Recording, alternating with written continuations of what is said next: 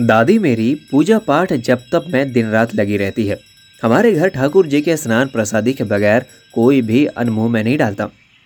दादी फिर ठाकुर जी का श्रृंगार करती है, उनकी बलाएँ लेती हैं, लड्डू गोपाल को मनुहार से प्रसाद खिलाती हैं।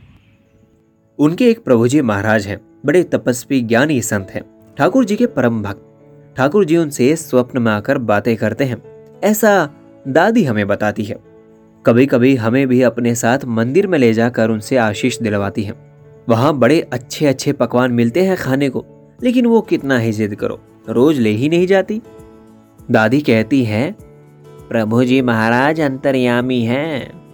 मेरे पूछने पर उन्होंने हँसते हुए ये बताया भी था, जो सामने वाले के मन की बातें जान ले, उसे अंतर्यामी कहते हैं। बड़ी कठिन तपस्या से यह बल मिलता है। मैं आँखें फाड़े सुनती रही थी उनकी ये बातें।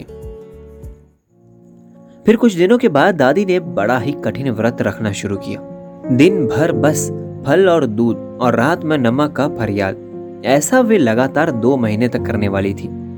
उनकी तबीयत खराब होती, उपवास सहन नहीं होते, लेकिन डॉक्टर के स्पष्ट मना करने के बावजूद भी वे किसी का भी कहा नहीं माना करती। मैंने उनसे काफ़ी पहले ये पूछा भी था कि कठिन व्रत उपवास आखिर क्यों किए जाते हैं?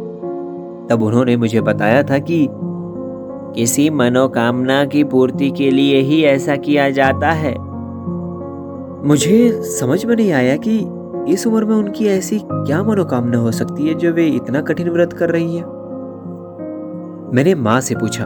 माँ ने मुस्कुरा कर जवाब दिया, तेरी दादी को इस घर में कुलदीपक चाहिए, तेरा छोटा भाई। तभी तो ये सब कर रही है वे। मुझे सहसा विश्वास नहीं हुआ। फिर व्रत की पूर्णाहुति पर मैंने उन्हें भोग लगाते समय ठाकुर जी से कहते सुना, एक कुलदीपक की कृपा करो प्रभु, तुम्हारे लिए सोने की बंसरी बनवा दूँगी। यानी माँ की बात सही थी, लेकिन एक बात मेरी समझ में नहीं आई, यही कि प्रभु जी महाराज के जैसे माँ ने भी तो दादी के मन की बात जान ली थी, फिर दादी उसे अंतर्यामी क्यों नहीं कहती?